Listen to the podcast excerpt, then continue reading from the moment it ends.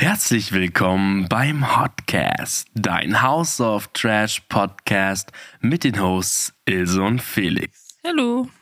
Hey Freunde, es ist Folge Nummer 7 und wir sind back on schedule, hoffe ich mal. Nachdem die letzte Folge, also die Valentinstagsfolge etwas spätes kam, ist das hier hoffentlich wieder ein pünktlicher Upload. Da seit der letzten Folge auch wieder einige Leute hinzugekommen sind, dank äh, wahrscheinlich TikTok, äh, kann die liebe Ilse auch einmal noch mal kurz zusammenfassen, was wir hier genau machen. Und dann machen wir es auch wie immer und fangen auch recht schnell nach der Introduction an. Genau, also wir suchen für euch die hottesten Reddit-Stories raus aus Subreddits wie Am I the Asshole? Bin ich das Arschloch? Als deutsche Version. Ähm, Nuclear Re Revenge. Alles mögliche Relationship Advice. Stimmt, wir haben unser Sortiment ziemlich äh, vergrößert Wir sind seit ziemlich neuestem. breit geworden, ja. Mhm. Genau, und dadurch, dass quasi Reddit äh, hauptsächlich von äh, englischen Usern benutzt wird, ähm, übersetzen wir euch die Stories, lesen sie euch vor und diskutieren natürlich darüber. Und am Ende würden wir natürlich auch gerne eure Meinung darüber wissen.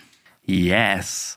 Aber wie gesagt, ähm, heute kein großes Drumherumgerede. Einmal noch die Riesenbitte an euch. Wenn ihr diesen Podcast unterstützen wollt, dann lasst gerne eine 5-Sterne-Bewertung oder eine Bewertung generell da, egal ob auf YouTube oder auf Spotify oder jeglicher anderen Plattform. Heute haben wir kein spezifisches Thema für die Folge ausgewählt, aber ähm, ich kann auf jeden Fall von mir aus sagen, dass meine Stories wieder ziemlich nice sind. Wir sind auf jeden Fall auch wieder sehr gespannt, äh, was ihr zu äh, den ganzen Stories sagt, was eure Takes dazu sind. Also meine Stories sind ja super langweilig, aber Naja, bestimmt, deswegen hast du sie auch ausgewählt. Okay, die erste Story ist aus dem Subreddit True of My Chest und lautet wie folgt. Meine Mutter liegt im Sterben und meine Schwester weiß nichts davon, weil ich mich weigere, als Vermittler zwischen meiner Mutter und meiner Schwester zu fungieren.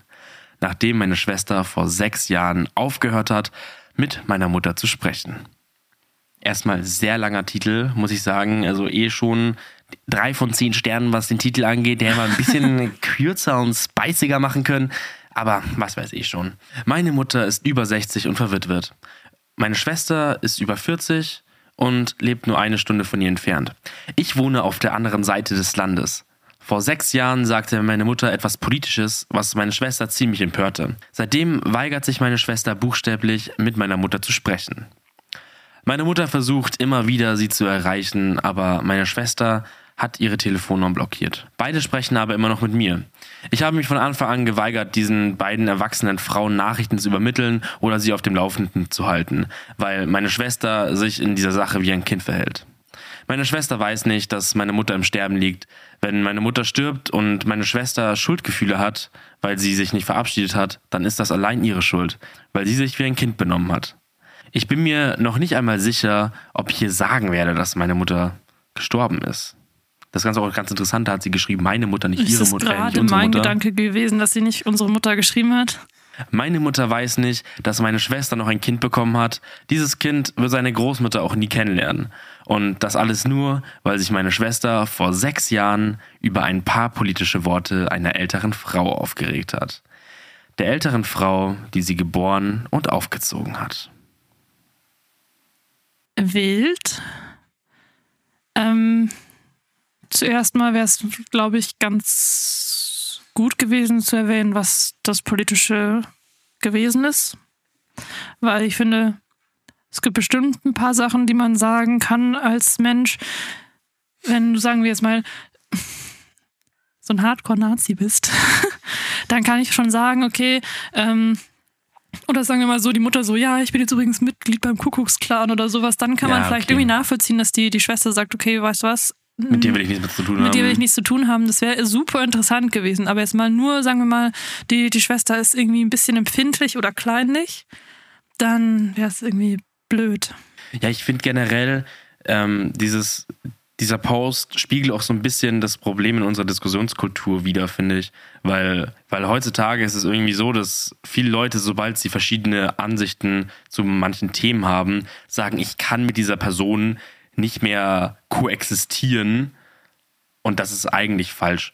Also ich meine, klar gibt es Fälle wie, keine Ahnung, du bist jetzt Kuckucksklan-Mitglied zum Beispiel, wo es fair enough ist, dass die Leute nichts mit dir zu tun haben wollen. Aber jetzt mal ganz trocken gesagt, wenn deine Mutter Trump-Supporterin ist und ähm, sie halt Joe Biden toll findet, dann sollte das kein Keil zwischen äh, Keil in die Familie treiben oder also ja, ja, ich glaube, das ist ein Ding, je nachdem, wie extrem man das halt dann auch nach außen trägt. Es gibt ja, gerade jetzt mit Corona, glaube ich, hat das viele Menschen echt ziemlich mitgenommen, weil quasi manche eben dann plötzlich über nichts anderes mehr reden konnten. Und ich glaube, so ist es auch vielen Leuten mit Trump gegangen, dass quasi Leute, die so Ultra-Fans waren und Ultra-Supporter, dann plötzlich über nichts anderes mehr reden konnten als eben Trump oder die Wahl oder. Aber das ist ja auch was anderes dann schon wieder finde ich. Also ja, ja, klar, aber deswegen sage ich ja, also, das ist halt, das, da gibt es so viele verschiedene Nuancen und es wäre halt einfach super hilfreich für die Geschichte gewesen, wenn sie gesagt hätte, was da genau das Problem ist. Ja. Aber jetzt mal zurück zu dem, dass sie äh, jetzt da sich so weigert, äh, der Schwester zu sagen, dass die äh, Mutter im Sterben liegt. Also ich verstehe voll, dass sie sagt, sie möchte jetzt nicht so der, der Postbote zwischen den beiden sein und halt so nach dem Motto, sag mal der Bescheid, dass ich das und das gesagt habe, so ja. wie im Kindergarten. Das verstehe ich voll und ganz. Also ich würde auch sagen, hey, was was, ihr könnt euch streiten, aber lasst mich da raus so. Aber die Mutter liegt halt im Sterben. Also so eine kurze SMS-Nachricht zu Schwester, unsere Mutter stirbt demnächst. Wenn du jetzt vielleicht noch mal Hallo sagen möchtest, wäre das jetzt so die Chance, ähm, da jetzt wie so, so, so, so trotzig zu sagen, nee, das mache ich jetzt auch nicht, weil das habe ich jahrelang nicht gemacht und ich sehe das nicht ein, dass äh, ich da jetzt den Postboten spielen muss. Ja, ist halt einfach traurig, weil das ist einfach nicht der Moment, wo man, wo man jetzt hier ein Exempel statuieren sollte. Voll. Also ich meine, der Tod der Mutter ist final. Und da ist es einfach, also es wäre einfach hardcore asozial, das nichts, äh, das ihr nicht zu sagen, weil vielleicht würde wäre es ja dann dieser, ja, dieser Schocker oder sowas, der ins Gebrauch ist, damit die beiden sich wenigstens zusammenraufen für die letzte Zeit. Und ich finde halt auch, dass das quasi die Mutter halt immer wieder versucht hat, Kontakt zu ihr aufzunehmen. Das heißt, sie wird ihr wahrscheinlich versucht haben, mitzuteilen, dass sie gerade im Sterben liegt. Weil zum Beispiel jetzt auf der anderen Seite, dass die Mutter nicht mitbekommen hat, dass die Schwester ein Kind bekommen hat, ist ja was anderes, weil die Schwester wahrscheinlich auch nicht versucht hat und auch nicht wollte, dass die weiß, dass sie ein Kind bekommen hat. Aber ich meine, dadurch, dass die Mutter wahrscheinlich auch versucht hat, dann ihr das irgendwie zu erzählen, ja. ist es halt nochmal ein bisschen, keine Ahnung, ich finde das ein bisschen traurig irgendwie. Voll. Und, und, und irgendwie, ich verstehe auch nicht, in diesem Text liest, liest mir ganz eindeutig raus, dass die, die dies geschrieben hat, eindeutig auf der Seite der Mutter steht. Ähm, ich meine, ich weiß nicht, ob das dann, ob sie einfach dieselben politischen Ansichten hat und das deswegen sich da, oder also, es ist, ich finde es auch komisch, dass sie so krass gegen ihre eigene Schwester routet in dem Moment. Voll. Also, ja, vielleicht ist es auch frustrierend, dass man sagt, okay, hey, das ist meine Mom, die habe ich lieb so und du hast sie einfach so weggeschmissen wegen ein, zwei Aussagen, die sie wahrscheinlich getroffen hat. Ich glaube, da kann man schon auch super verletzt sein. Aber sie ist auf jeden Fall auf der Seite der Mutter. Ja.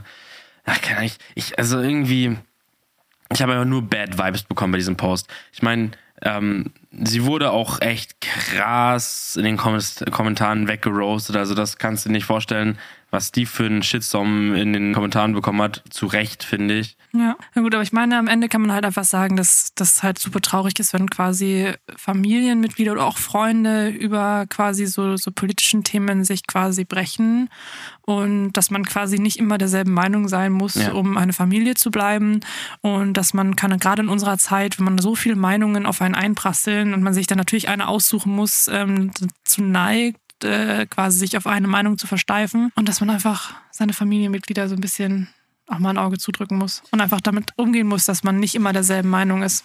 Wie gesagt, also ich finde, dass es sogar auch über Familienmitglieder hinausgehen sollte. Ja, ja, voll. Also, dieses, ich kann mit dir nicht befreundet sein, du findest das und das besser, keine Ahnung, das ist ultra kindisch und Total. das tut uns auch gar nicht gut. Ich meine, wir haben ja beide auch Leute bei uns in der, im Freundeskreis, wo man sagt, hey, ich finde dich super nett, wir sind vielleicht politisch nicht auf einer Wellenlänge, aber ähm, deswegen muss ich dich jetzt nicht sofort aus meinem Leben schmeißen. So. Ja, und die Schwester ist halt einfach kleinlich. Weiß nicht, ob kleinlich der richtige Begriff ist. Irgendwie, ich finde vielmehr, dass es. Oder trotzig. Ja, trotzig. Also eigentlich ist sie, sie ist, sie ist genauso ein trotziges Kind wie ihre eigene Schwester. Voll. Ich meine, sind auch Schwestern. Na gut, aber hm, auf jeden Fall sehr traurige Geschichte auch für die Mom. Ja. Ja, was meint ihr? Ist es, äh, könnt ihr verstehen, dass sie dir so ein, ja, sich so aufführt ähm, gegenüber ihrer Schwester? Oder ähm, würdet ihr sagen, dass dieses ganze Mutter liegt im Sterben-Thema auf jeden Fall was ist, was man kommunizieren sollte, auch wenn sich die Schwestern, keine Ahnung, gegenseitig hassen wir sollten. I don't know. Das würde uns echt sehr interessieren, was ihr dazu sagt. Ähm, lasst uns da gerne zusammen diskutieren. Aber ich würde sagen, dann machen wir auch gleich weiter mit der nächsten Story. Tun wir das. Und starten wir gleich mal mit einer Beziehungsgeschichte. Die kommt aus dem Subreddit Relationship Advice. Relationship Advice. Da sind übrigens immer wieder sehr, sehr wilde Geschichten dabei tatsächlich. Ich finde es mal ganz interessant, was alle Leute für Beziehungsprobleme haben. So. So, okay. Meine Verlobte ist während einer gewöhnlichen Spa-Massage zum Höhepunkt gekommen und ich wünschte, sie hätte es mir nicht erzählt. Meine Verlobte gönnt sich gerne ein oder zweimal im Monat einen Wellness-Tag. Massage, Sauna, Money und Pediküre, das ganze Programm. Ich habe es schon immer gut gefunden, dass sie sich auf diese Weise was gönnt. Ich fand's geil, wie du gerade das Money und Pediküre, ich dachte so, Money. so, cash, cash, cash, cash, cash. Entschuldigung. Letzte Woche kam sie aus dem Spa zurück und sagte, sie müsse mir etwas erzählen. Sie hatte einen unerwarteten Orgasmus während ihrer Massage durch einen männlichen Masseur. Sie versicherte mir, dass es absolut keinen genitalen oder sexuellen Kontakt gab und ich glaube ihr. Es war eine ganz normale Massage. Sie hat nicht einmal gespürt, dass sich etwas aufbaut. Es gab nur eine plötzliche und intensive Befriedigung. Sie sagt, sie sei beschämt gewesen und sie hat die Massage sofort beendet und ist nach Hause gegangen, wobei sie andere geplante Spa-Behandlungen ausfallen ließ. Ich bedankte mich bei ihr dafür, dass sie es mir gesagt hatte und dass sie nichts falsch gemacht hatte und dass ich sie sehr liebe. Ich schätze ihre Ehrlichkeit sehr und ich würde es hassen, wenn sie sich schuldig oder beschämt fühlen würde. Aber ich wünschte wirklich, sie hätte diese Sache für sich behalten. Keiner der Beteiligten hat etwas falsch getan. Meine Verlobte hat sich einfach nur massieren lassen, wie sie es immer tut, und der Masseur war einfach nur ein Profi, der seinen Job gut gemacht hat und zwar außergewöhnlich gut. Alles, was mir bleibt, ist das Wissen, dass ein anderer Mann die Frau, die ich heiraten werde, auf eine Weise zum Kommen gebracht hat, wie sie es noch nie zuvor getan hat. Und ich habe nichts und niemanden, worauf ich wütend sein könnte. Nichts, worüber worüber ich mich beschweren könnte und überhaupt keinen emotionalen Rückgriff. Ich muss einfach darüber hinwegkommen. Irgendwelche Tipps, wie ich das so schnell wie möglich tun kann? Äh, ähm, hab Sex mit einer Frau. Wäre mein, wär mein, ähm, wär mein Tipp. Also, nee, aber, hä? Also, ist das ein Thing? Ge geht das? Also. Schon, also manche, also manche Frauen können auch ohne jemals vaginal berührt geworden zu sein, kommen tatsächlich. Also ich weiß nicht, wie das bei Männern ist, aber bei Frauen gibt es ja diese ganzen Zonen, wo man quasi, wenn man sich Mühe gibt, und manche Frauen kommen ja doch relativ einfach, oder wenn man einen bestimmten Gemütszustand hat quasi, kann schon passieren so. Ich verstehe aber halt auch ihn voll. Ich meine, das ist halt ein Scheißgefühl. Ist ein weirdes Gefühl, voll, voll. Und voll süß, dass er wirklich dann halt auch nicht sauer auf sie ist, weil ich meine, es gibt bestimmt genug Typen oder auch Mädels, die bei so einer Situation dann eins ausrasten würde. Was soll das denn? Lässt sich hier von anderen Männern durchkneten. Ungefähr. Deswegen finde ich es eigentlich voll nett, aber ich kann auch voll nachvollziehen, dass er sich denkt so, ja, cool. Wen soll ich jetzt ankacken? Deswegen. Erstmal schlechte Google-Rezension schreiben bei der Massage. Das wird bestimmt helfen. Ja. Ja, es ist halt, ich, weiß, ich fand es halt irgendwie interessant, weil man. Das ist, das ist mal eine ganz andere Story irgendwie. Aber irgendwie, aber also, wie du schon gesagt hast, echt schön, dass er nicht toxisch ist. Hat man nicht mehr so oft heutzutage. Ja. Zumindest nicht die Leute, die im Internet ihren, ihren Senf äh, abgeben. Ähm, ja, keine Ahnung. Ich kann mir halt auch vorstellen, dass sie sich halt super schlecht fühlt, weil ich mir ja. auch denke, so, keine Ahnung, ist bestimmt auch voll peinlich so in dem Moment, dass man sich denkt, so, oh fuck, was, ich, was jetzt passiert, so. Aber meinst du, ich, also ich könnte mir vorstellen, dass diese Situation nur zu was Komischem geworden ist, weil sie es halt zugelassen hat. Also wäre sie nach Hause gekommen und hätte sie ihm gesagt, ja, hey, du richtig witzig gewesen, also richtig weird gewesen. Ich war da bei Massage und ich, wirklich, ich habe es nicht kommen sehen und ich bin einfach gekommen. Das war richtig komisch. So, wenn, wenn ich, vielleicht, wenn, wenn sie das so gesagt hätte, dann wäre das vielleicht more casual rübergekommen. I don't know. Also, weil, wenn sie sagt, dass äh, sie dann sofort abgebrochen hat und nach Hause ist und sowas, dann heißt es ja, dass es, dass es für sie Weißt du, wie ich meine? Ja, also, gut, aber ich meine, das ist ja einfach gesagt. Wie gesagt, das war der bestimmt super peinlich in dem Moment. Also ich kann mir nicht vorstellen, dass ich danach mich noch, keine Ahnung, entspannen kann. Also ich glaube, die hat wahrscheinlich dann schon Schuldgefühle gehabt, weil sie wahrscheinlich vielleicht auch nicht wusste, wie ihr Freund darauf reagiert und es ihm aber auch nicht verheimlichen wollte. Also ich kann mir nicht vorstellen, dass es so eine einfache Situation ist. Ich meine, wahrscheinlich wäre es gut für sie gewesen, wenn sie so reagiert hätte. Aber es halt leichter gesagt als getan in dem Moment. Ja, ja, klar. Also, ich glaube, das ist halt einfach super weird und dann sitzt man da und denkt sich so, oh fuck, und hoffentlich hat er es nicht mitbekommen oder vielleicht hat er es ja mitbekommen, weil ich meine, am Ende des Tages, man merkt sowas ja schon irgendwie auch. I guess. Also ich meine, er hat in den Kommentaren noch geschrieben, dass sie halt immer super laut kommt und dass der Masseur das auf jeden Fall mitbekommen hat so und das ist halt dann, glaube ich, in dem Moment auch einfach super peinlich und dann hast du natürlich auch keinen Bock mehr, dir danach die Fingernägel lackieren zu lassen, glaube ich. Ja, Moral of the Story. Lass dich lieber von deinem Partner durchkneten. Macht eine ähm, Paarmassage. Dann kann sowas nicht vorkommen. Und wenn sowas vorkommt, dann auch nicht schlecht. Ja. Du weißt schon, dass mein Dad zuhört, ne? Ähm. Was soll ich da jetzt noch sagen? Hi. Na? Ähm, ja, gut. Ähm, aber ja, nee, ganz, ganz wild. Ich fand die Story einfach interessant und ich hätte auch ehrlich gesagt auch ein bisschen interessiert, wie du darüber denkst, aber sind wir, glaube ich, auf demselben, auf Ja. demselben Nenner. Und Leute, was sagt ihr? Seid ihr schon mal bei einer Massage unerwartet gekommen? Ja, ich glaube, falls sich vielleicht in Zukunft was auch helfen könnte, ist, dass sie halt dann sagt, okay, vielleicht erstmal nur bei weiblichen Masseurinnen ähm, quasi sich massieren lassen, damit er sich äh, sicherer und besser fühlt. Einfach, weil es einfach ist und das bestimmt nicht, nicht schadet. Und ich meine, wie gesagt, es klingt ja so, als würde er ihr vertrauen. Also ich denke mal, dass die zwei das schon gebacken kriegen. Ja. Oder er soll einfach auch zu diesem Typen gehen. Vielleicht ähm, findet er auch da ganz neue Sensations und dann sind sie ja quasi quitt, oder? Wilde, wilder Take, aber why not? Dann äh, starten wir mal in deine zweite Story, I guess, weil ich meine, so viel kann man da jetzt auch nicht diskutieren. Meine zweite Story ist aus dem Am I the Asshole Subreddit und laut wie folgt. Am I the Asshole, weil ich meinem Sohn einen einzigartigen Namen gegeben habe. Ich, männlich 27, habe gerade mein erstes Kind bekommen. Ein wunderschöner kleiner Junge. Seit meiner Jugend habe ich Bücher und Literatur geliebt. Meine Lieblingsbuchreihe ist Der Herr der Ringe. Außerdem liebe ich Shakespeare sehr. Kein Mensch jemals. Äh. Ähm, als meine Frau und ich also über Namen für unser Kind nachdachten, schlug ich einen ziemlich einzigartigen Namen vor. Ben Wise. Also damit ihr euch jetzt nicht wundert, ähm, das ist natürlich wieder aus dem Englischen übersetzt, ne? Ja, aber da wird es jetzt wenig Sinn machen, die deutsche Version auszusprechen. Es ist eine Kombination aus Benvolio und Samwise.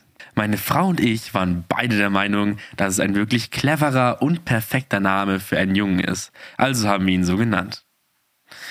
Wir hatten unsere Namensideen noch nicht mit unseren Familien geteilt und als wir ihnen sagten, wie er heißt, waren sie überrascht. Nach der Bekanntgabe kritisierten die meisten in unserer Familie, dass wir unserem Sohn einen seltsamen Namen gegeben haben. Who would have thought? Sie sagten, dass er wegen seines Namens schikaniert werden würde und er uns das irgendwann übel nehmen würde. Ich stimme zu, dass es kein typischer Name ist und dass man sich vielleicht über ihn lustig macht. Aber wenn Kinder sich über dich lustig machen, dann tun sie das auch, egal ob du einen lustigen Namen hast oder nicht. Und wenn er den Namen wirklich nicht mag, kann er sich immer noch Ben nennen. Letzten Endes ist mir ein einzigartiger Name wie Ben Weiß, wie Ben Weiß, am Ende des Tages ist mir ein einzigartiger Name wie Ben Wise lieber als ein langweiliger Name wie Jack oder Adam. Klammern, nichts gegen die Jacks und Adams dieser Welt. Also, am I the asshole dafür, dass ich meinem Sohn einen einzigartigen slash seltsamen Namen gegeben habe. Ja, ja, you are, you are the asshole. You are the asshole. Meine Meinung. Ich glaube, also ich finde persönlich Ben Wise halt sehr hässlich. Vor allem muss ich an Pennywise denken. Stimmt. Keine Ahnung. Ich meine, ich würde auch sagen, eher tendenziell ja. Aber er hat halt auch recht mit dem, dass wenn Kinder einen schikanieren wollen für einen Namen, dann. Ich meine, ich heiße Ilse und ich wurde Ultra. So, da gibt es echt ein paar Sprüche, die man rausballern kann mit dem Namen. Und das ist jetzt kein super ungewöhnlicher Name. Ja, der wird definitiv aufgezogen werden wegen dem Namen. Und diese Aussage mit, dass Leute, wenn sie einen aufziehen wollen, dann ziehen sie ihn auch auf, wenn er keinen komischen Namen. Also, das ist vollkommener Schwachsinn. Man muss ja nicht gleich jedem potenziellen Mobber die, die, was, die Freikarte geben, ihm irgendeinen blöden Spruch zu drücken. Wirklich. Wenn er gemobbt werden sollte, dann sollen diese Mobber wenigstens die Mühe haben, dass sie sich irgendwas cooles Aussehen. Nicht Spaß, aber du weißt, was ich meine. Obwohl ich gerade drüber nachdenke, was man für, für, für einen Spruch bei Ben Wise raushauen kann, außer dass man halt sagt, dein Name ist dumm. Also ich muss sagen, also da muss man auch ein bisschen kreativ werden, um für Ben Wise irgendeinen Reim auszudenken. Weil für die ganzen Standardnamen gibt es meistens schon Reime. Dieses Ganze mit Babysnamen und heutzutage will ja jeder sein Kind nicht so nennen wie alle anderen. Und dann nennen sie sich am Ende doch Max und Julia. Ja, genau. Und ich meine, ich finde es, manchmal finde ich es cool, manchmal finde ich es so übertrieben gewollt irgendwie. Ich finde sowas wie Ben Wise immer noch besser als so, oh, ich bin jetzt cool und gebe meinem Kind einen altdeutschen Namen, den keine Sau mehr kennt, so. Magnus. Magnus ist deutsch? Ich hatte mir. Ich kenne einige Magnusse mit Zweitnamen. Hm. Also ich kenne auch einen. Vielleicht hört er ja zu. Aber ähm, ich meine jetzt eher sowas wie, keine Ahnung, Leute, die ihre Kinder Elfriede oder Brunhilde oder kann. Es gibt's ja mittlerweile. Fridolin. Ja, sowas. Also es gibt ja wirklich Leute, die gerade so diese ganzen richtig altdeutschen Namen rausballern und ich finde das, keine Ahnung, muss jetzt nicht. Also das, Das ist dann muss so, nicht sein, ja. so, oh, wir sind so cool, die haben unser Kind irgendwie äh, Gottfried genannt. Nichts gegen Gottfrieds, by the way. Alle Namen sind okay. Ich würde nur nicht mein Baby so nennen wollen. Ich, ich glaube ja einfach, die beste Lösung ist dafür, wenn du deinem Kind so einen besonderen Namen geben möchtest, dann gib ihm einen Namen, den du schön findest, normalen Namen als Erstnamen und gib ihm als Zweitnamen deinen abgespaceden Namen und dann kann er sich ja auch so nennen, wenn er das dann möchte, ja. Aber wenn er das nicht möchte, dann hat er eben auch die Möglichkeit, dass er nicht jedes Mal, wenn die Lehrerin die Klassenliste vorliest, mit diesem Namen konfrontiert wird. Das stimmt. Das stimmt. Ja, ich glaube, das ist eine ganz gute Lösung. Ja, ich finde also jetzt, äh, ist jetzt nicht so schlimm, aber also könnte man bestimmt besser lösen. So. Ja. Vor allem, weiß ich nicht, ich finde auch so Leute, die ihre Namen zusammenbarzen.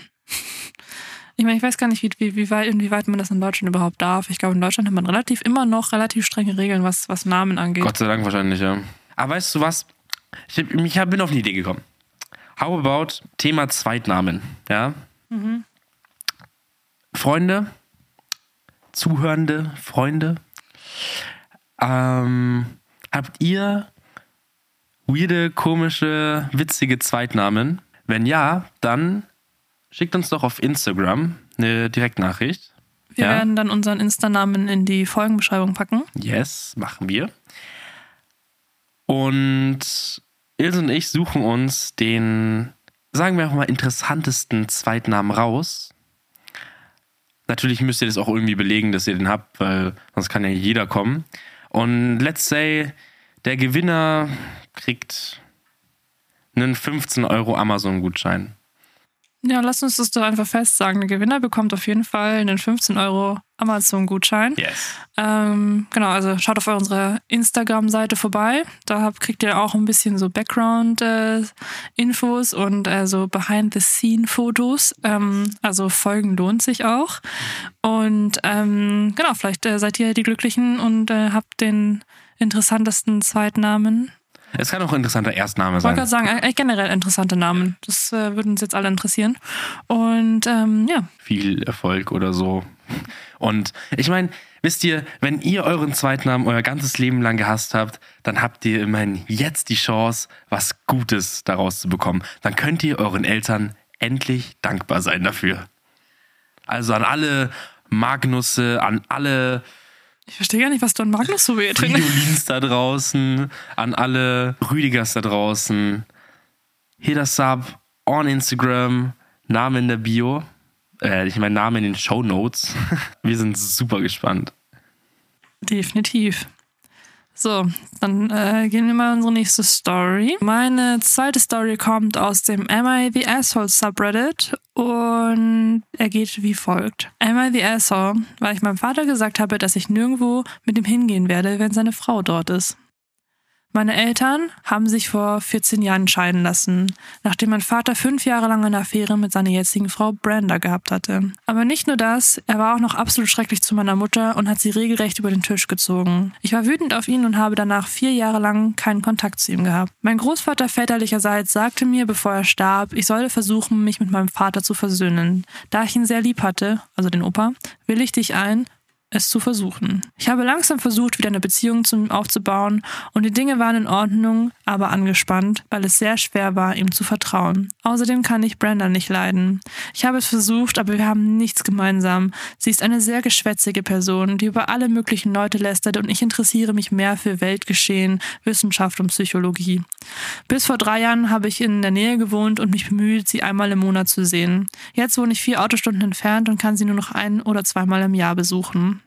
Bei einem Besuch vor ein paar Jahren fing Brenda an, über meine Halbschwester zu sprechen und sagte, wenn sie sie aufgezogen hätte, hätte sie nicht all die Probleme gehabt, die sie hatte und dass meine Mutter falsch mit ihren psychischen Krankheiten umgegangen ist. Ohne zu sehr ins Detail zu gehen, meine Schwester hat eine bipolare Persönlichkeitsstörung und war in der Kindheit nur sehr schwer in den Griff zu bekommen. Und nachdem wir jahrelang versucht hatten, ihr zu helfen und sie weggelaufen war, stimmte meine Mutter zu, sie bei einer anderen Familie leben zu lassen, so wie sie es wollte. Entweder das oder sie hätte höchstwahrscheinlich in einer einer Wohngruppe leben müssen. Ich schnauzte Brenda an und sagte, sie sei nicht da gewesen und hätte keine Ahnung, wovon sie redet. Ich war noch klein, aber ich erinnere mich an den ganzen Schmerz, den meine Familie durchmachte. Und daran, wie schwer es für meine Mutter war, sie gehen zu lassen. Seitdem weigert sich Brenda jedes Mal, wenn wir zusammen unterwegs waren, mit mir zu sprechen. Sie antwortete nicht, wenn ich sie begrüße, starrt auf ihr Telefon oder redet mit meinem Vater, als ob ich nicht da wäre.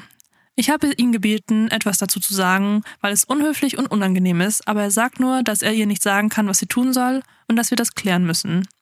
Ich habe ihm gesagt, wenn das so ist, werde ich ihn nur noch besuchen, wenn sie nicht dabei ist. Er sagte, ich übertreibe und wenn Brenda nicht eingeladen ist, wird er auch nicht kommen. Ich habe ihm gesagt, wenn er sie nicht zu Hause lässt, wird er mich auch nicht mehr sehen. Ich liebe ihn, aber ich werde nicht zulassen, dass sie weiterhin respektlos mit mir umgeht. Er gibt mir das Gefühl, dass ich ein Arschloch bin, weil ich ihn sehen will, aber nicht will, dass sie mich so behandelt. Ich hasse Menschen. Wirklich. Was, also, Alter.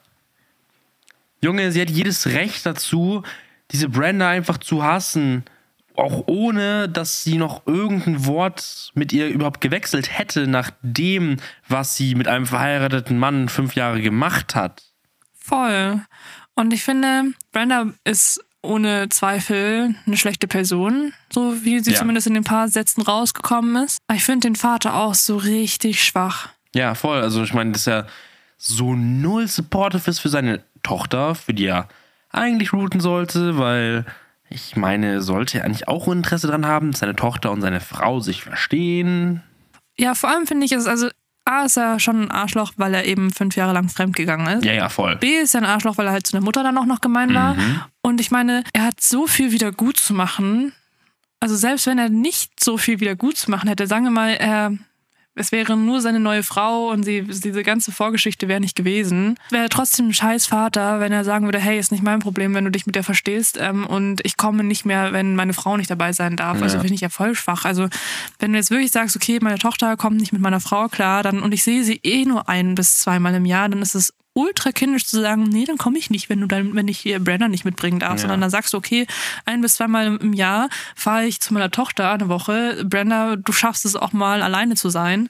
Ähm, wenn ihr euch nicht versteht, dann macht das eh keinen Sinn, dass ihr euch seht. Da hat ja auch Brenda keinen Spaß dran. Eben. Also einfach will sie ja nur aus Prinzip da sein, um scheiße zu sein, oder? Ja, genau, so einfach nur aus Prinzip, um mir eins reindrücken zu können, ja. äh, ist sie dann dabei so und das finde ich halt, also der Vater ist halt auch einfach super schwach irgendwie. Er hat so viel wieder gut zu machen. Er muss, egal was äh, vorfällt, immer auf der Seite seiner Tochter sein, um diese Beziehung irgendwie wieder, irgendwie, keine Ahnung, existieren zu lassen. Ich, ich weiß nicht, ob nur ich das so sehe, aber ich bin Gott sei Dank kein Scheidungskind, aber wenn ich ein Scheidungskind wäre und ich so wenig Kontakt mit meinem dann Elternteil hätte, dann würde ich auch, wenn ich ihn dann sehe, mich lieber mit ihm alleine treffen. Also einfach weil die Quality Time halt dann doch geiler ist unter vier Augen, als wenn noch mehr Leute dabei sind. So, ich meine, sie nimmt ja auch nicht irgendeine random Freundin von sich mit. So ist ja am Ende des Tages für, ja. für den Vater auch nichts anderes. So. Ich bin da voll deiner Meinung. Also ich, ich glaube nämlich auch, dass es das für mich auch so wäre, dass ich dann sagen würde, hey, also wenn dann One-on-One-Time. Vor allem, wenn man sich halt nur ein bis zweimal im Jahr ja. sieht. So weißt du, wenn man sich einmal im Monat zum Essen trifft, dann kann Brenda so jedes dritte Mal dabei sein. Das ist ja wurscht so. Oder, also sagen wir jetzt mal in einer normalen äh, Scheidung so. Wenn man sich so selten sieht, dann ist das echt voll, voll kindisch, dann zu sagen, nee, Mach Ja. ich nicht. Vielleicht sollte sie es einfach sein lassen mit dem Vater. Also, I don't know. Ähm, ich bin der Letzte, der normalerweise sagt, hey, brich Kontakt ab oder sowas. Aber wenn dieser Typ kein Interesse hat, ein Verhältnis zu seiner Tochter, seinem eigenen Fleisch und Blut zu haben, dann fuck it, Alter. Wirklich. Also, Ich glaube, ich hatte es auch in einer der äh, Folgen, die wir quasi, also in einer der älteren Folgen schon mal gesagt, dass man sich seine Familie nicht aussuchen kann, Ja. aber man ist seiner Familie auch einfach legit nichts schuldig so. Ja. Wenn sie scheiße zu einem sind, dann kann man denen natürlich mehr Chancen geben als jetzt den Otto-Normalfreund.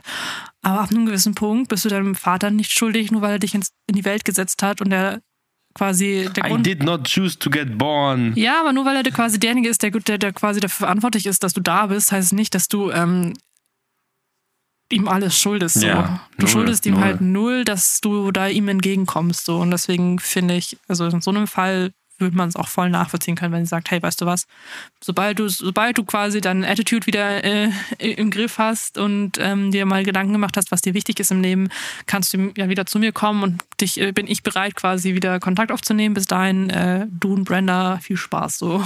Tschüssi, ciao, 16 ciao. Ach ja. Ja, keine Ahnung, aber sie tut mir leid. Aber ich hoffe, sie hat eine gute Connection zu ihrer Mom und dass die zwei sich äh, quasi genug sind als Familie. Brenda. Das ist auch so ein Name, wo man sich denkt, das ist wie so ein Karen-Name. Ja, Brenda ist einfach dieser 0815-Name aus diesen ganzen Scary Movies. Da gibt es auch immer so eine Brenda, ja? Und das ist so diese. Brenda ist diese, dieses schrille, laute Mädel, das irgendwie niemand so gerne mag, weil die einfach immer drüber ist und Aber, äh, daneben. Ach so, war trotzdem immer dabei irgendwie. Ja, genau, genau, genau. Aber immer halt so dieses, die, die Gruppendynamik kaputt macht. Da, da, das sehe ich, äh, das sehe ich, wenn ich, äh, wenn ich an Branda denken muss. Da war das wirklich, die, die war bei mir schon durch, als ich den Namen gehört habe. Ich sag's, wie ist. Wie seht ihr das? Findet ihr auch, dass quasi der Vater die Liebe seiner Tochter nicht verdient hat und dass sie quasi guten Gewissens sagen kann, weißt du was? Fuck you and you and you. So ungefähr. Oder sagt ihr, hey, das ist immer noch der Vater, ähm, der hat ein Recht darauf, sein Kind zu sehen. Naja, hat er nicht. Ja, weiß ich nicht, ob damit ist ja unsere Meinung. Aber ja, sagt uns mal eure Meinung Tut mir leid dazu. für meinen emotionalen Ausbruch an der Stelle. Sagt uns eure Meinung und ähm, wir starten, glaube ich, in die nächste Story. Okay, kommen wir zu meiner dritten Story. Ich werde gedrängt, einem Kind Geld zu geben, das rechtlich meins ist, aber ich möchte das nicht. Ich bin gespannt. Ich spüre. I, I, I, I can tell you up front, das klingt äh, schlimmer oder bösartiger, als es ist.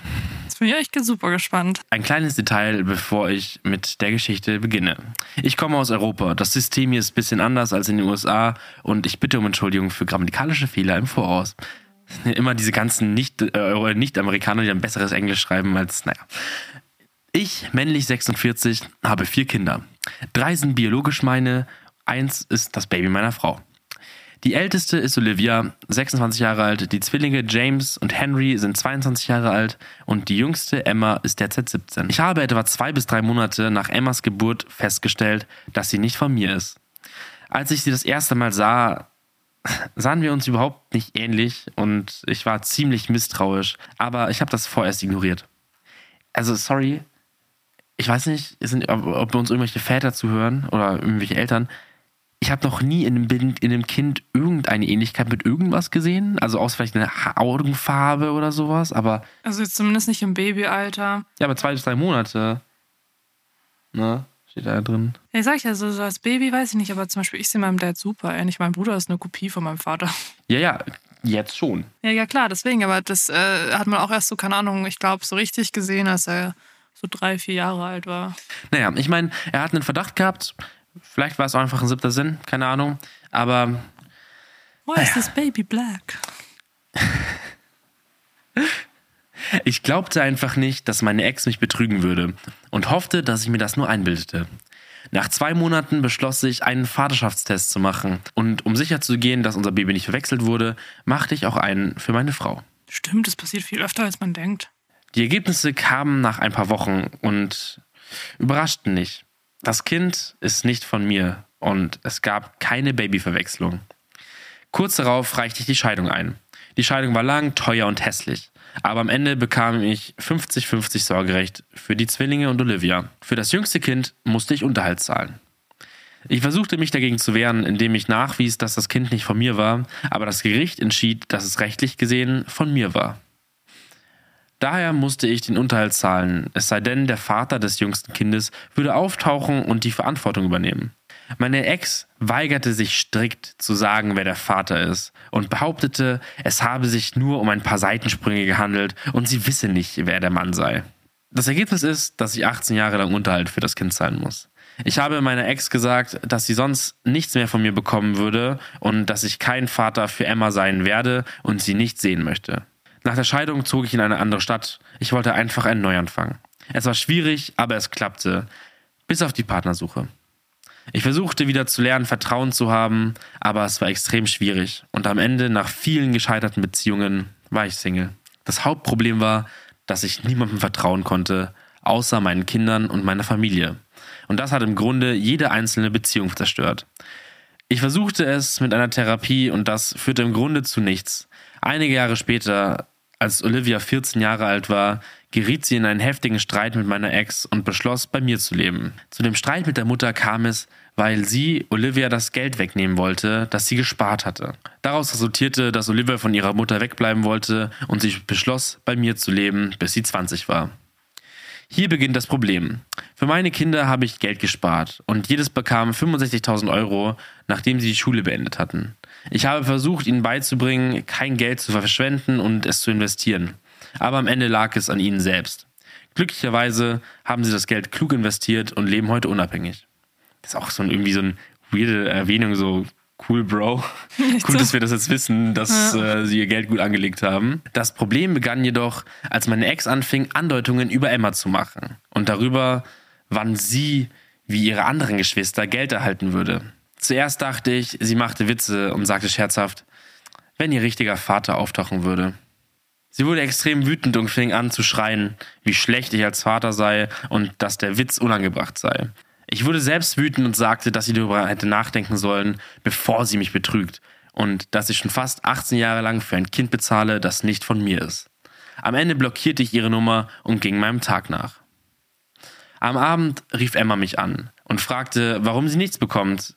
Ich sagte höflich, dass sie weiß, dass sie nicht mein Kind ist. Daraufhin wurde sie auch wütend und schrie, dass das nicht fair sei und legte auf. Meine Ex ruft ständig mit verschiedenen Nummern an und schreit, was für ein schlechter Mensch ich sei. Ich kann es mir leisten, aber natürlich würde es auch ein Loch in meine Ersparnisse reißen. Aber gleichzeitig möchte ich es auch nicht tun.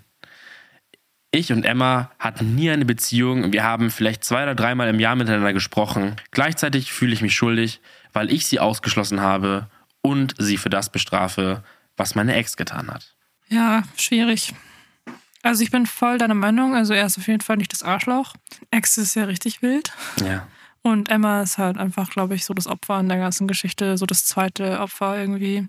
Weil ich kann mir schon vorstellen, dass wenn du groß wirst mit Geschwistern, die einen Vater haben, der da ist, und man selber quasi die einzige ist, die keinen Vater hat und vielleicht dann auch noch mit deine einzige quasi Bezugsperson eine verrückte Frau ist, die obviously irgendwie keine gute moralische keinen guten moralischen Kompass hat. Und dann ist es, also, dass sie quasi bei ihm angerufen hat und ge gesagt hat, dass es nicht fair ist und dass sie quasi wütend ist, das kann ich voll nachvollziehen. Ich meine, sie ist auch noch nicht so alt und ich habe in dem Moment, äh, überreißt du das nicht so ganz. Deswegen würde ich ihr unter keinen Umständen irgendwie Vorwürfe machen. Ich meine, sie wird wahrscheinlich ihre Mutter auch einfach von Anfang an eingetrichtert bekommen haben, dass es unfair ist. Ich glaube einfach, dass die Mutter, die Emma als Waffe ausspielt, keine Ahnung, dass halt die, die mhm. Mutter, die Emma so weit beeinflusst hat, damit sie Druck auf den Vater ausübt. Also, also nicht den Nichtvater, den Mann halt da. Voll, also das glaube ich auch. Also Emma kann man wirklich nichts vorwerfen und ihm halt eigentlich auch nicht, weil wie gesagt, ich glaube, es ist super verletzend, wenn man rausfindet, dass die Frau einen betrügt und dann, wenn sie dann auch noch so scheiße reagiert, so. Frau, mit der er schon drei Kinder hatte, hat ihn betrogen, so. Das, dass ich meine, dass er da kein Vertrauen mehr aufbauen kann, kann ich sogar nachvollziehen irgendwie. Also, das, das muss ja dein ganzes, also das wird ja das wird dann, glaube ich, so aus der Bahn kegeln, das, das kann man sich gar nicht vorstellen. Voll. Ich meine, es ist ja normalerweise schon ganz schlimm, wenn man betrogen wird. Und ich glaube, danach tut man nie wieder so Vertrauen wie davor. Ähm, aber bei, bei so einem krassen Fall ist es natürlich dann, glaube ich, schon so, dass man keine gesunden Beziehungen mehr aufbauen kann, beziehungsweise es halt sehr schwierig, schwierig ist, wenn man dann quasi schon ein bisschen älter ist. Ähm, und dann quasi noch einen Partner finden will, das ist, glaube ich, dann super schwierig. Ja. Ich denke mal, letztendlich wird er ihr das Geld nicht geben und er hat sein gutes Recht dazu. Ich finde es halt schade für Emma, dass sie dann quasi damit leben muss, dass sie quasi ähm, nicht denselben Star, die, dieselbe Starthilfe kriegt wie ihre Geschwister. Am Ende des Tages, oh, jetzt habe ich es gesagt, am Ende des Tages, sorry. Es ist die Schuld der Mutter. Sie, hätte, sie könnte ja einfach sagen, wer der Vater ist. Weil, auch wenn sie mit mehreren Typen geschlafen hätte, in der Zeit, in der Emma gezeugt wurde, sollte sie bestenfalls wissen, wer das war, weil sonst wäre das wirklich. Ja, wenn du mit so vielen Männern geschlafen hast, dass du nicht mal eine Ahnung hast, dass du sagen kannst, okay, es sind sagen wir mal extrem vier Typen. Ich muss einfach nur von jedem eine DNA-Probe kriegen, um dann zu testen, ob die quasi der Vater sind. Das ist jetzt nicht so ein Aufwand dafür, dass dann dein Ex nicht äh, da so finanziell quasi äh, blechen muss. Ja. Ich habe ich hab generell das Gefühl, ähm, dass die Ex sehr raffgierig ist, weil ähm, scheint so. Ja, weil ich meine, er hat ja auch geschrieben, dass die, äh, die, die andere Tochter da ausgezogen ist, weil die Mutter ihr Geld abnehmen wollte, das scheinbar dem Kind gehört. Und ich meine, vielleicht, vielleicht will sie auch, will sie auch nur, dass Emma das Geld bekommt, damit sie sich das an den Nagel reißen kann. Don't know, so, ne? Ich hoffe halt auch, dass halt eben die Beziehung zwischen Emma und ihren Geschwistern dadurch nicht leidet, weil ich kann mir vorstellen, dass auch als Geschwister Geschwister, also eine Geschwisterbeziehung da auch ziemlich krass drunter leiden kann. Weil die Geschwister natürlich auch nicht sagen können, ja gut, sorry, wir wollen das Geld nicht, weil das wäre ja unfair immer gegenüber. Ich muss ja sagen, ich fände es generell einfach interessant, ähm, wie denn die Familienverhältnisse sind, weil ähm, auch wenn Emma natürlich nichts dafür kann, ist sie schlussendlich der in Anführungszeichen Grund dafür, dass sich die Eltern getrennt haben, ne? Stimmt. Ja, kann auch sein. Also vielleicht sind die einfach eh nicht gut, ne? Ja, dass die Geschwisterbeziehung von Anfang an schlecht ist. Ja, schwierig zu sagen, aber ich meine, er hat halt, finde ich jetzt nicht falsch gehandelt und ich finde es auch, nicht, kein, ich nicht, auch nicht trotzig oder keine Ahnung, moralisch falsch so, sondern es ist einfach voll nachvollziehbar. Schade man, fürs Kind. Schade fürs Kind, genau. Ich finde es zwar doof, dass er das jetzt bezahlen musste, aber es klang jetzt nicht so, als hätte es ihn sein ganzes Leben lang finanziell gegeißelt, jetzt diesen ja. Unterhalt zu zahlen. Deswegen würde ich sagen, okay, klar, blöd für ihn, aber es ist jetzt nicht so, dass er das große Opfer in der Geschichte ist, sondern Emma ist das große Opfer in der ja. Geschichte. Und ich glaube auch, du kannst mit keinem Geld der Welt aufwiegen die verlorene Zeit oder die verlorene Bezugsperson oder die Bezugsperson, die Emma nie hatte. Ja. ja. Ich meine, man kann gut mit nur einem Elternteil groß werden, aber wenn dieses eine Elternteil anscheinend psychisch oder moralisch eben voll daneben ist, dann ist halt scheiße. Ja. Und die anderen hatten wenigstens einen Vater, der anscheinend äh, psychisch und äh, emotional stabil genug ist, um irgendwie rational zu denken. Ja. Irgendwie. Also halt die Ohren steif, Tiger. ja. Ja, ich, ich habe ich hab tatsächlich auch ein bisschen äh, dann rumgeguckt und nach Updates gesucht. Leider gab es kein Update mehr. Depressing. Aber wir haben es lustigerweise wieder hingekriegt, ähm, zwei Geschichten mit ähnlichen Themen rauszusuchen. Ähm, ich meine, kurz zwischendrin, uns interessiert natürlich wieder ganz genau, wie sonst auch immer, was ihr über das Thema denkt. Gerade bei dem Thema, glaube ich, gibt es bestimmt unterschiedliche Meinungen. Kann ich mir vorstellen. Und äh, schreibt in die Kommentare gerne eure Meinung und wir können vielleicht ein bisschen umdiskutieren. Ja. Das äh, fehlt mir tatsächlich noch ein bisschen. So bei YouTube oder sowas. Ich finde es immer voll cool, wenn man da mit den Leuten so persönlich diskutieren kann. Also, ich eine Story, Story, die einen, einen ähnlichen Start hat, aber tatsächlich ganz anders ist. aber zumindest so das Oberthema. Ich dasselbe. So, diese Story kommt aus dem Subreddit True of My Chest. Ähm, was finde ich immer ein bisschen bedeutet, dass nicht so, also dass relativ klar ist, wer das Arschloch ist. Oder dass halt die Person selber das Arschloch ist. Mein Mann möchte, dass ich ein Kind aus seiner Affäre großziehe. Ich, 29 weiblich und mein Mann, 44 männlich, sind seit fünf Jahren zusammen und seit zwei Jahren verheiratet. Ich habe ihn in der Kirche kennengelernt, in die ich gegangen bin, als ich in die Stadt zog, um meine Karriere zu beginnen. Ich arbeite für eine Versicherungsgesellschaft und er ist Pastor. Ich weiß, dass wir einen sehr großen Altersunterschied haben, aber er war immer nett zu mir und gab mir das Gefühl, etwas Besonderes zu sein. Wie auch immer, vor einer Woche kam er nach Hause und sagte mir, dass wir reden müssten. Unter Tränen erzählte er mir, dass er eine Affäre mit einer unserer Gemeindemitglieder hat, 34 weiblich, und dass sie mit Zwillingen schwanger war. Sie hatte schwere Wehen, sie und einer der Zwillinge starben und der andere liegt auf der Neugeborenenstation. Er sagte, wir müssen uns um das Baby kümmern und er will, dass ich mein Büro in ein Kinderzimmer umwandle und ein Kinderbett in den Raum aufstelle. Wir können abwechselnd in dem anderen Arbeitszimmer arbeiten. Ich war erschüttert und sagte ihm, dass ich etwas Zeit zum Nachdenken brauche, dass ich nicht sicher sei, ob ich das tun wolle. Er sagte mir, dass ich ihm ein Eheversprechen gegeben habe und dass Gott uns mit einem Kind gesegnet hat. Das ist Gott Gaslighting. Echt so? dass wir diese Bürde tragen müssten und dass Gott uns nie etwas geben wird, womit wir nicht umgehen können. Ich sagte ihm, dass Gott ihr anscheinend mehr gegeben hatte, als sie verkraften konnte, weil sie gestorben war. Ich weiß, ich hätte es nicht sagen sollen, aber ich habe nicht richtig nachgedacht. Er ohrfeigte mich und sagte mir, dass ich meinem Mann dienen müsste. Okay, ciao. Dass Gott mich als Mutter für dieses Kind auserwählt hat und ich seine demütige Dienerin sein muss. Ich fühle mich einfach so merkwürdig. Gestern habe ich so sehr geweint, dass ich mich übergeben musste. Diese Frau ist gestorben, aber ich fühle mich so schlecht wegen mir selbst. Ich wollte Kinder und habe für eine künstliche Befruchtung gespart, weil ich unfruchtbar bin. Aber jetzt, wo ich die Chance habe, ein Kind zu bekommen, will ich es nicht. Ich fühle mich, als würde ich seiner Mutter etwas stehlen. Ich bete zu Gott, aber wenn ich ehrlich bin, hatte ich nie das Gefühl, dass mir jemand zuhört. Ich habe das Gefühl, das wahre Gesicht meines Mannes gesehen habe und er sieht nicht sehr freundlich aus. Er wirkt so alt und sehr müde. Ich möchte ihn und das Kind verlassen. Ich bin erst 29. Ich kann neu anfangen. Ich habe einen Job, der mir erlaubt, von überall zu arbeiten. Ich kann einen Tag frei nehmen, wenn er auf die neugeborene Station geht, mein Nötigstes packen und gehen.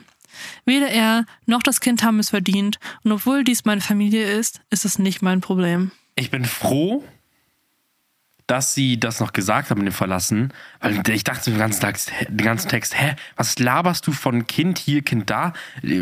Meine erste Dingens wäre, okay, hau ich ihm jetzt eine rein und gehe oder gehe ich einfach nur? Echt so? So, also, also die Audacity von dem Typen, Alter.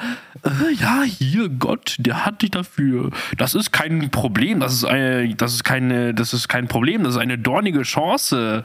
Das ist eine, eine von Gott auferlegte Prüfung, ob du auch eine wirklich gute Jüngerin bist. Weißt du, was ich für ein Bild im Kopf hatte, als ich die Story gelesen habe? Es gibt doch diese typischen amerikanischen Kleinstädte, die so in diesem Bible Belt sitzen, wo quasi der Pastor so das Oberhaupt der Stadt ist und Ja. der, der Bürgermeister quasi nichts zu sagen hat. So, so ein Vibe gibt mir das. So, weißt du, so ein, so ein Typ, der schon immer so bekommen hat, was er wollte. So diese, diese typische Toxic Pastor, den man in den Filmen so voll oft sieht. So, so ein Vibe hat er.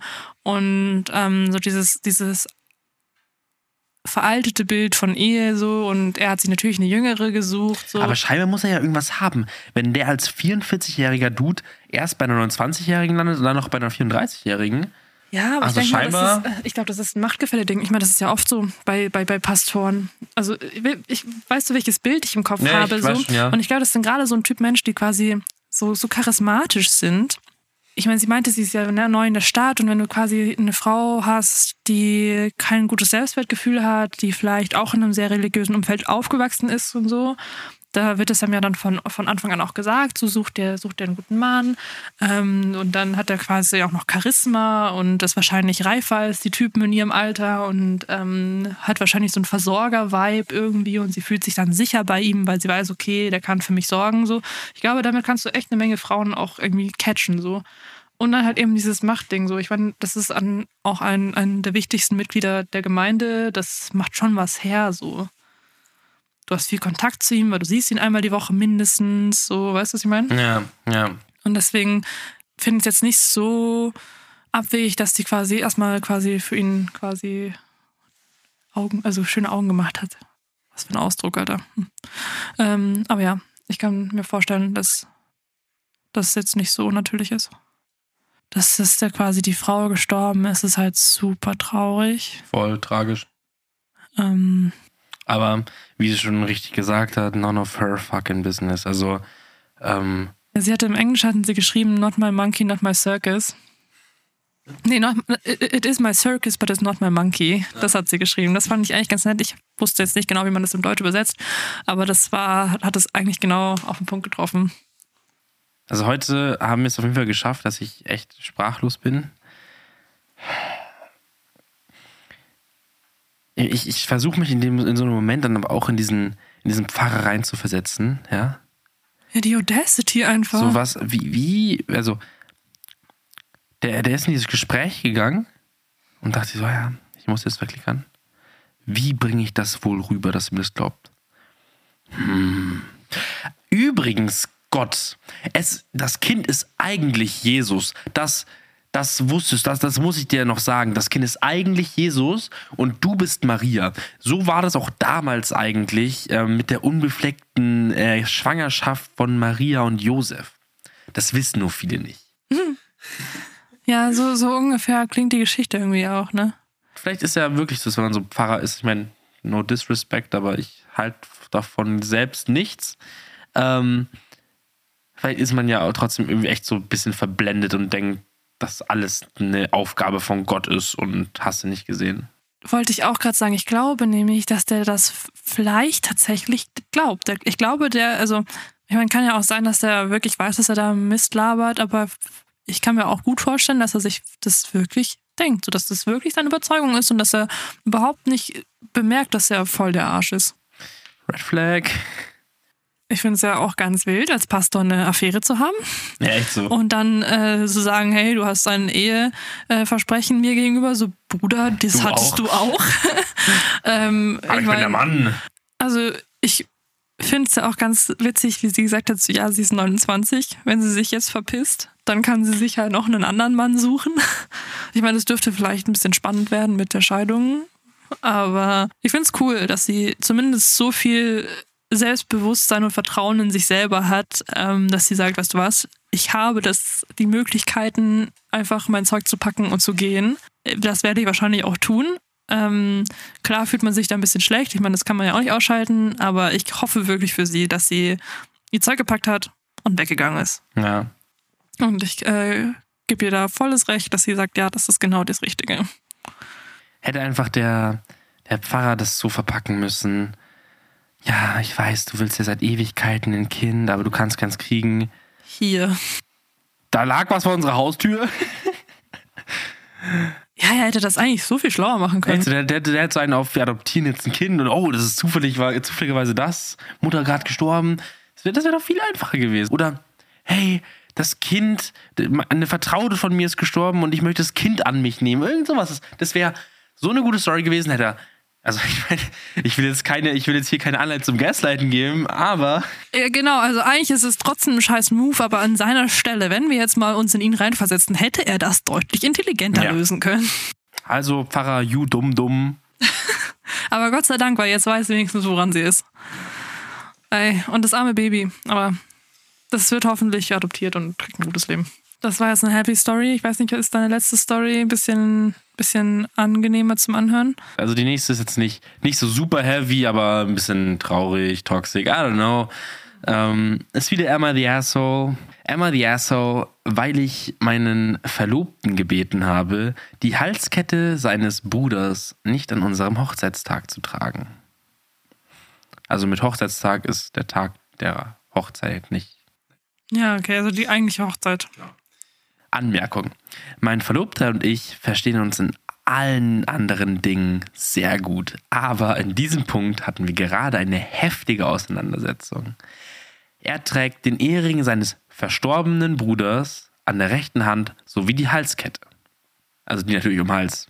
Aber ja. Logisch. Mit dem Ring kann ich mich anfreunden, weil man ihn nicht so sehr bemerkt. Aber die Halskette ist auffälliger. Auf ihr sind die Initialen seines Bruders, seiner Frau und ihrer Tochter eingraviert. Ich habe ihn gefragt, ob er die Halskette nur für unsere Hochzeit abnehmen würde.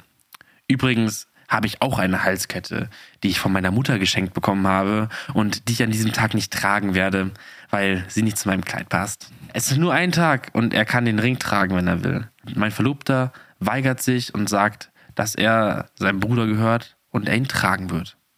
Ich finde es ganz wild, wie du mit der Art und Weise, wie du es vorgelesen hast, schon gezeigt hast, was du über diese Frau denkst. Ich finde es total nett. ich weiß nicht, was du meinst. Ah, übrigens, ein, eine kleine kurze Anmerkung noch. Ähm, ich habe ich hab ein bisschen in den Kommentaren gebrowst, ja, und da haben welche kommentiert, dass sie diese Story schon mal woanders gepostet hatte. Und dort hatte sie erwähnt, dass die Frau und das Kind auch tot sind. Ja, also die, die ähm, also der, der Bruder ist in einem Autounfall mit seiner Frau und seinem Kind verunglückt. Oh. Und seither trägt er halt als Erinnerung ähm, ja, ich, ich, ich bin nicht, ich kann, ich kann mich da gar nicht zusammenreißen, wirklich. Ich finde das so daneben. Also, sagen wir mal, wenn er jetzt nicht gerade eine super fette Goldchain irgendwie um seinen Hals trägt, die, keine Ahnung, drei Zentimeter dick ist und, keine Ahnung, nicht zu einem Smoking passt. Und selbst dann, keine Ahnung, weiß ich ja nicht, aber. Ich imagine einfach so eine, so eine Kette von diesen Ami-Rappern, so eine Iced Out Bling Bling Chain mit hier so einem riesen, keine Ahnung, es gibt wirklich, die haben sich an ein Vogelhaus hängen gefühlt. Ja, genau, so. natürlich okay, aber das. Ähm, dann, dann könnte ich eventuell, wirklich nur eventuell mir denken, okay, vielleicht kann man sie wirklich einfach an dem Tag vielleicht in der Hosentasche haben oder so. Why would she care? Ganz ehrlich, also wenn es dir so wichtig ist, dass du perfekt auf den Hochzeitsfotos aussiehst, ich finde es immer so blöd, wenn Leute dann irgendwie so, so auf den Hochzeiten so, dass alle Details müssen genau perfekt sein. Die so. muss so Instagrammable sein, unsere Hochzeit. So ein, so ein Vibe hattest du, weißt du, wieso sollte er diese Kette nicht tragen, außer um der Optik wegen? Ja, aber ich frage mich vor allem auch, also ich würde jetzt so erwarten, dass halt so eine, so wie so eine Kreuz, Kreuzkette ist. Einfach so eine ganz dünne, und der hat ein Hemd, also ich schätze mal, er hat ein Hemd an, ja. Die ist doch, also er trägt es ja nicht über dem Hemd, diese Kette. Aber selbst die sieht wenn. man ja, also selbst wenn, aber man sieht sie ja nicht, die Kette. Also ich finde es ganz wild, also ich verstehe auch ehrlich gesagt die Argumentation da ganz, ganz arg nicht. Also auch das mit dem mit der Kette von ihrer Mutter. So, sorry, ist dein Problem, wenn du die Kette deiner Mutter nicht tragen willst und wenn Echt sie nicht so. zu deinem Kleid passt. Aber dann kauf den Kleid, das dazu passt, so wenn du sie unbedingt tragen wollen würdest. Genau, und außerdem klingt es schon wieder so, als würde es ihr nur darum gehen, dass die Hochzeit schön aussieht. So, wenn ich meinen Seelenverwandten heirate, dann geht es mir doch um die Hochzeit selber und nicht darum, dass alle perfekt aussehen. Klar ist es schon so, dass man sagt, okay, ich würde schon mich freuen, wenn alle ordentlich aussehen und keiner da im Schlabberlook rumlernt und sowas. Also, sowas kann ich schon nachvollziehen. Und dass man sagt, hey, ich habe Brautjungfernkleider ausgesucht. Ich würde gern wollen, dass alle die anziehen so. Ähm, das ist sowas. Aber wenn du dich wegen einer Kette aufhängst und das quasi so ein schlimmer Punkt ist, dass du dich so mit deinem Verlobten streitest, ähm, dann stimmt da irgendwas mit dir nicht. Vor allem, ich frage mich ja, so wenn, wenn sie jetzt gesagt hätte, hey, kannst du den Ehering nicht tragen? Das könnte ich ja vielleicht noch verstehen, weil, weil, weil ich denke mir so, an meiner Hochzeit will ich halt nur meinen Ehering tragen. Bis ich, ich habe, ich meine, ich habe schon viele Hochzeiten gesehen und ich habe noch nie ein, eine Person im Braut des Brautpaares gesehen, die einen anderen Ring getragen hat, außer dann den Ehering, der angesteckt worden ist. Ja, stimmt. Ähm, das könnte ich irgendwo nachvollziehen.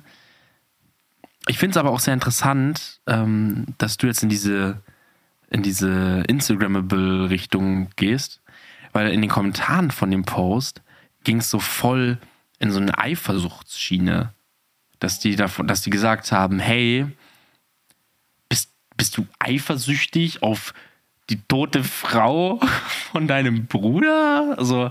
Da habe ich ehrlich gesagt gar nicht dran gedacht. Äh, also, aber zum Beispiel, was sie auch gesagt hat, dass sie halt dann, also wieso ich auf dieses Instagram-Ding komme, ist, weil sie ja auch gesagt hat, er kann den Ring dran haben, weil man das ja nicht so gut sieht. Weißt du, das ist wieder so ein Ding, so man sieht es halt nicht, deswegen kann er das schon machen, er, wenn er will, so du, ich meine, so deswegen bin ich viel mehr auf die Schiene gegangen. Ich kann mir jetzt nicht vorstellen, dass sie das macht, weil sie irgendwie sich vernachlässigt fühlt, weil er seinem Bruder und seiner Familie da irgendwie mehr Aufmerksamkeit schenkt oder keine Ahnung, dem hinterherhängt. Ich kann es generell einfach nicht nachvollziehen. Vor allem ähm, dieses, warum sie sich überhaupt so krass dafür interessiert, wie ihr Bräutigam bei der, bei der Hochzeit aussieht. So, die sollen sich ja beide wohlfühlen. Das soll ja deren beider schönster Tag ihres Lebens sein. Voll. Und ich finde. Dann lass ihn so gestalten, wie er es möchte. Echt so. Also wenn sagen wir mal, du zwei unterschiedliche Aesthetics hast ähm, als Brautpaar, ist es ja auch ehrlich gesagt genauso legitim, dass er so aussehen will, wie er aussehen will. Ja, ich meine, das ist ja auch sein Hochzeitstag. Echt so? Kann ja auch sagen, ja, sorry, Bruder, finde dein Kleid scheiße. Es gibt ja auf Reddit viele Stories über so Hochzeiten. Da habe ich oft, bis auf vielleicht jetzt tatsächlich die Story in der, aus der vorletzten Folge mit dem mit dem Bräutigam, der wollte, dass äh, die Brautjungfer ihre Typen nicht mitbringen kann oder ihre, ihre PartnerInnen. Sonst habe ich immer das Gefühl, dass diese Stories sehr auf diesen, dass es der schönste Tag der Frau ist. Oh, da machen wir jetzt ein Rabbit Hole auf. Aber ja, ich, ich weiß, was du meinst. Ähm, ich meine, es wird ja auch in, in, quasi in so Filmen und sowas geht es ja auch immer eigentlich so, es gibt keine Hochzeitsfilme, wo sich die, der Plot um den Mann dreht quasi. Ähm, am Ende des Tages ist es Hangover. Halt, ja, okay, außer da. Und da ist ja auch eigentlich mehr die Bachelorparty. Bei Männern ist immer so mehr der Fokus auf der Bachelorparty. Das soll der geilste Abend sein. Und bei Frauen ist es dann die Hochzeit selber. Ja.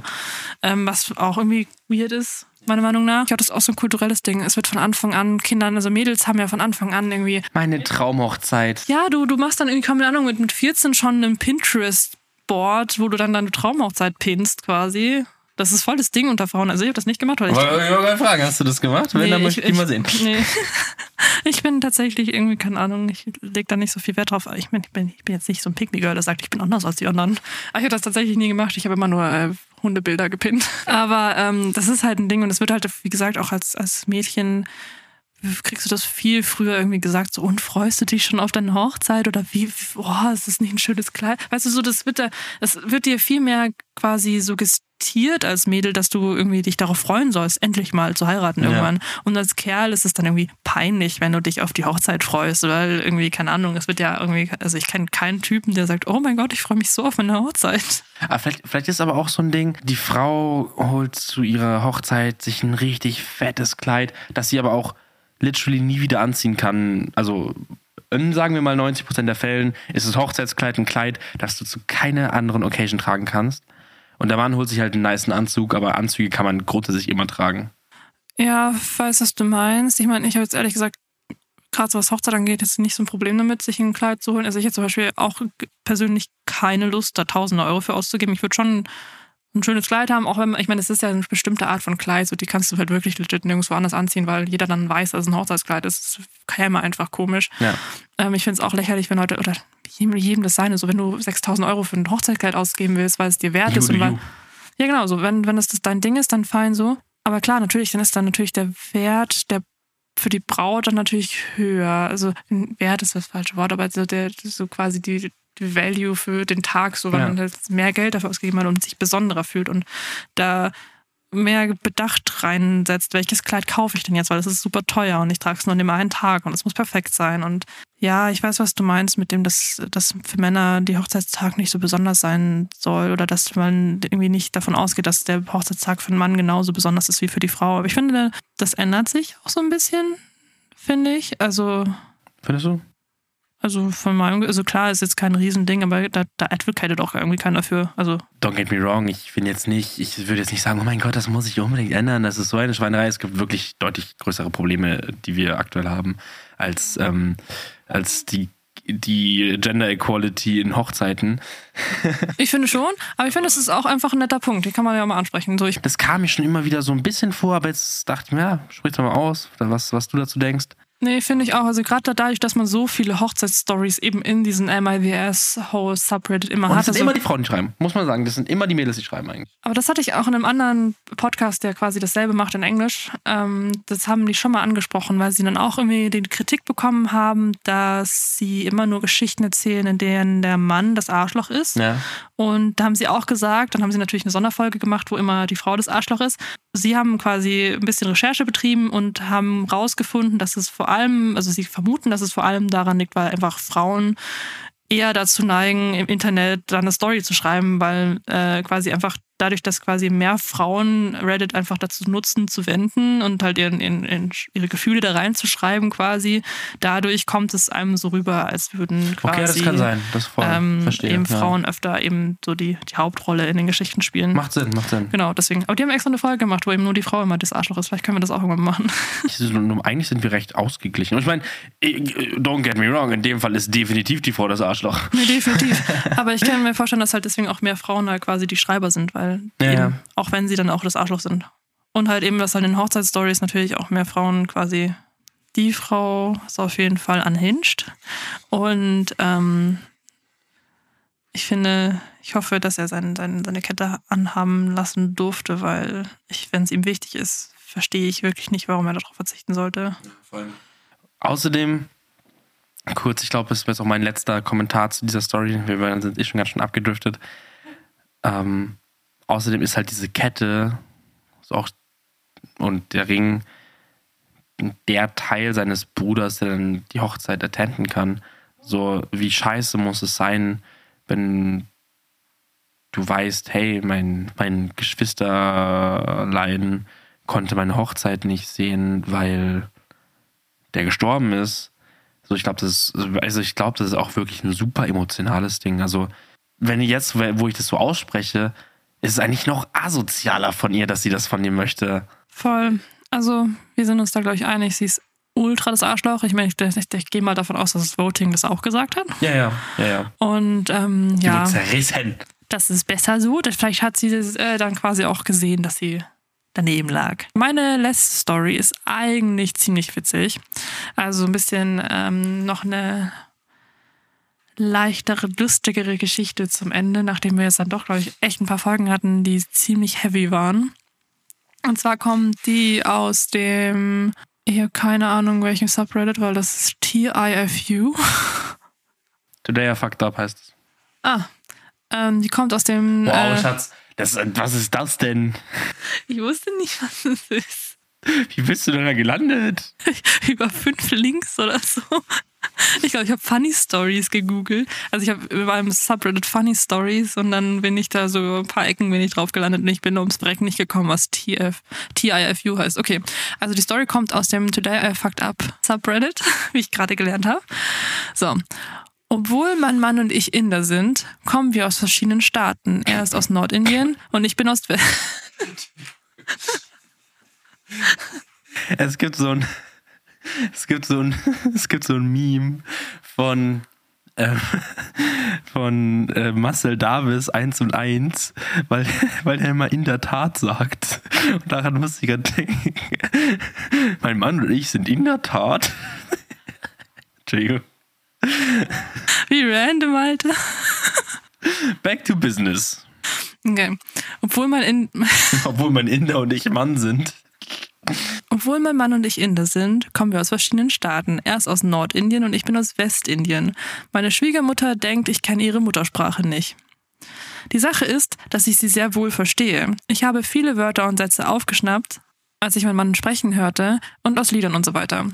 Ich verstehe genug, um mich zu verständigen. Also, wir sitzen beim Abendessen im Haus meiner Schwiegereltern und das Gespräch verläuft etwa so. Schwiegermutter wechselt in ihre Muttersprache, macht eine Bemerkung über mich. Ehemann verteidigt mich in seiner Muttersprache, bittet sie, damit aufzuhören.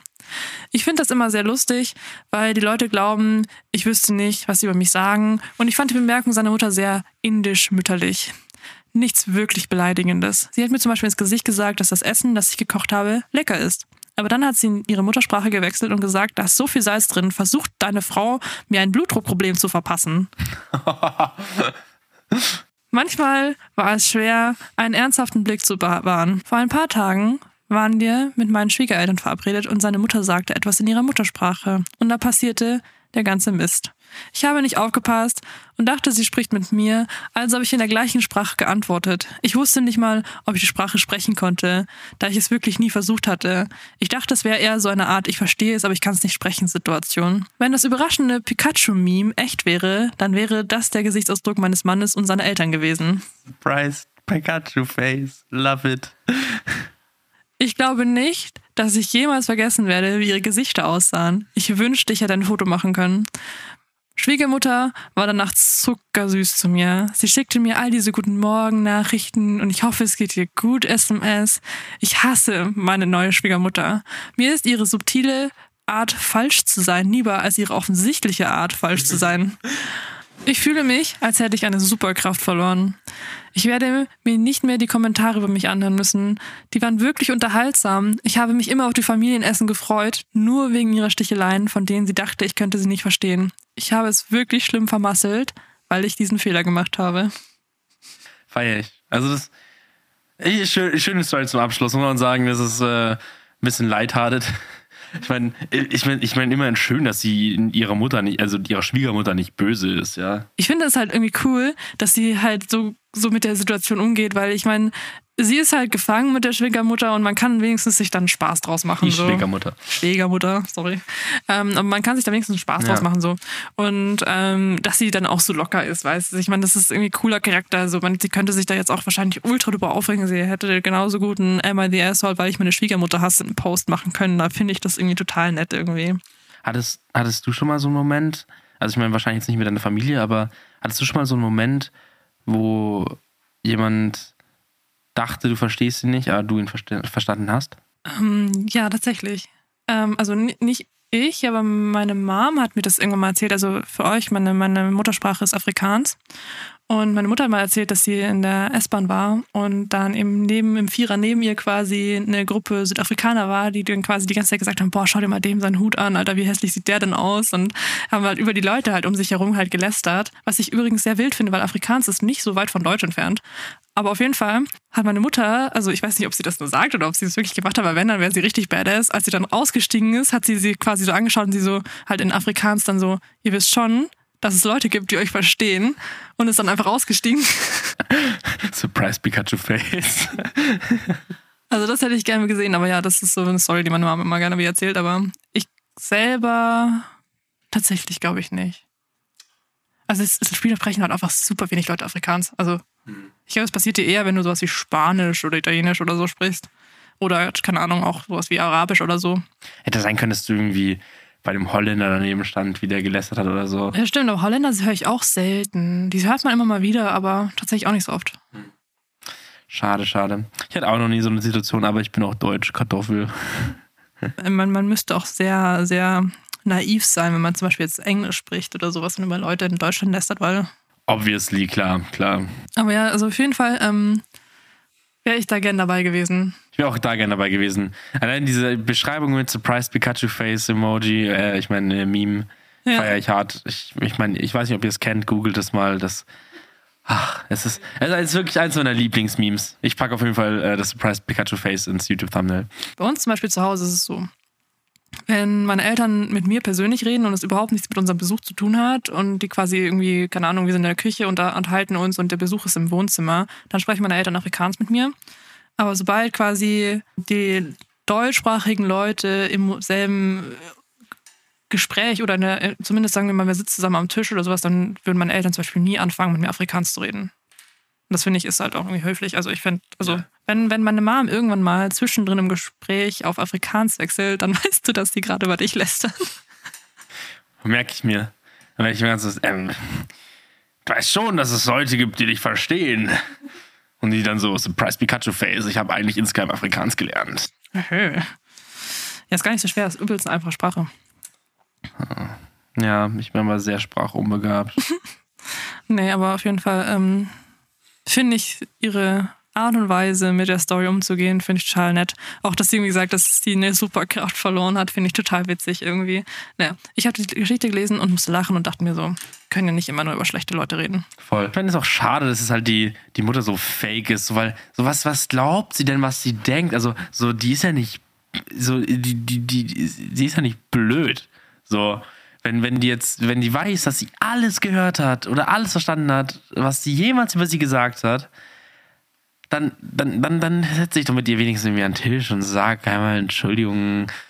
Du weißt ja, wie es ist, wenn man, wenn man lästert. So, Girls being Girls. Spaß, keine Ahnung, ich weiß nicht, aber ähm, schade. Ja, da kann ich ja wirklich verstehen. Weil vor allem mir geht so, so ein richtig krasses Fake-Gehabe auch eins auf den Sack. Auch wenn, also egal, ob es eine Mother-in-Law ist oder wer auch immer, mir wird, geht es immer auf den Sack. Ja. Ähm, das wäre einfach traurig, weil lieber kein Kontakt und dann halt sowas als, ähm, als Kontakt, aber nur so fake. Ja, definitiv. Aber ich meine, manche Mütter sind ja so mit ihren Söhnen, dass sie sagen, boah, niemand ist gut genug für ihn und ich muss da jetzt das kompensieren, indem ich sie schlecht rede. So. Aber ähm, ich meine, er verteidigt sie wohl anscheinend wenigstens auch. Ähm, deswegen, also sie, scheint ihrem Mann da ja auch keinen Vorwurf zu machen, dass die Mutter so ist. Ich meine, es scheint so, als wäre sie echt fein damit. ähm, deswegen würde ich da jetzt nicht so ein Fass aufmachen. Ja, alright, dann äh, sind wir schon wieder durch für heute, ne? Genau, das war jetzt unser Ende und dann ähm, sehen wir uns nächste Woche wieder. Genau. Checkt unsere Socials ab. Denkt dran, ähm, schickt uns euren witzigen, weirden, coolen zweiten oder ersten oder dritten oder 25. Namen. Genau, der mit den meisten Namen wollte auch nicht Spaß. sagen, ich finde es auch cool, wenn jemand kommen würde, so, ja, ich habe übrigens sechs Namen. Ich finde das auch ganz wild immer. Genau, denkt dran, checkt uns da uns auf, auf Instagram ab. Äh, für die Leute auf Spotify und so. Äh, bewertet bitte sehr gerne den Podcast. Checkt unser YouTube ab, da seht ihr unsere Gesichter. Bleibt uns noch irgendwas zu sagen?